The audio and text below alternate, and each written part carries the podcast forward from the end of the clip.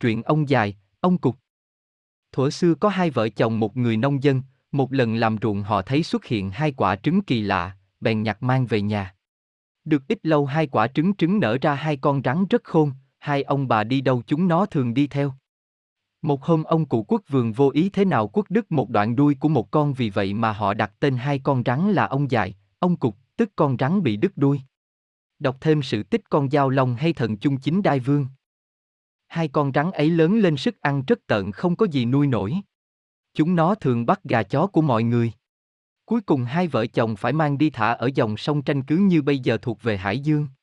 Ở đây, họ được vua Thủy Tề cho làm bộ hạ cai quản một khúc sông rộng. Từ đó hai thần làm mưa làm gió cả một vùng nhất là ông cục tính khí dữ tận hơn ông dài. Những việc bắt người cướp của là việc đã quen tay.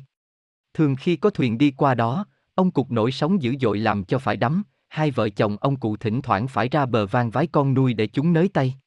Họ cũng có nghe nhưng rồi chứng nào vẫn tật ấy.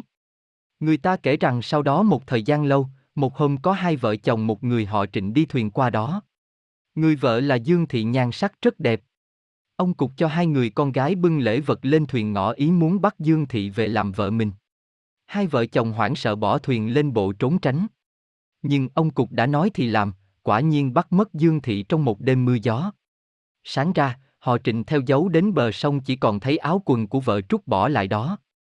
Trịnh không biết làm thế nào đành chịu nuốt giận đi lang thang cho khuây khỏa. Một hôm Trịnh gặp thần mưa là Bạch Long Hầu bấy giờ biến hình thành một ông già ngồi bói ở chợ. Thần mưa rẽ nước đưa Trịnh về nhà mình ở ngoài biển bàn việc kiện ông cục với Long Vương. Trịnh đưa cái thoa của vợ nhờ người nhà của thần mưa làm của tin để dò tìm tung tích Dương Thị. Khi đã có chứng cớ chắc chắn, Trịnh bèn nhờ thần mưa đưa mình đến triều đình vua Thủy Tề tố cáo tội ác của kẻ thù. Vua Thủy cho đòi Dương Thị và ông Cục đến xét xử. Kết quả ông Cục bị đầy đến sông Kỳ cùng cứ như bây giờ thuộc về Lạng Sơn. Dương Thị trở về với họ Trịnh, con nào nạn đẻ ra với ông Cục thì giao cho ông Cục, ngày ông Cục đi đầy rắn rết tôm cá đi theo tiễn đầy cả khúc sông.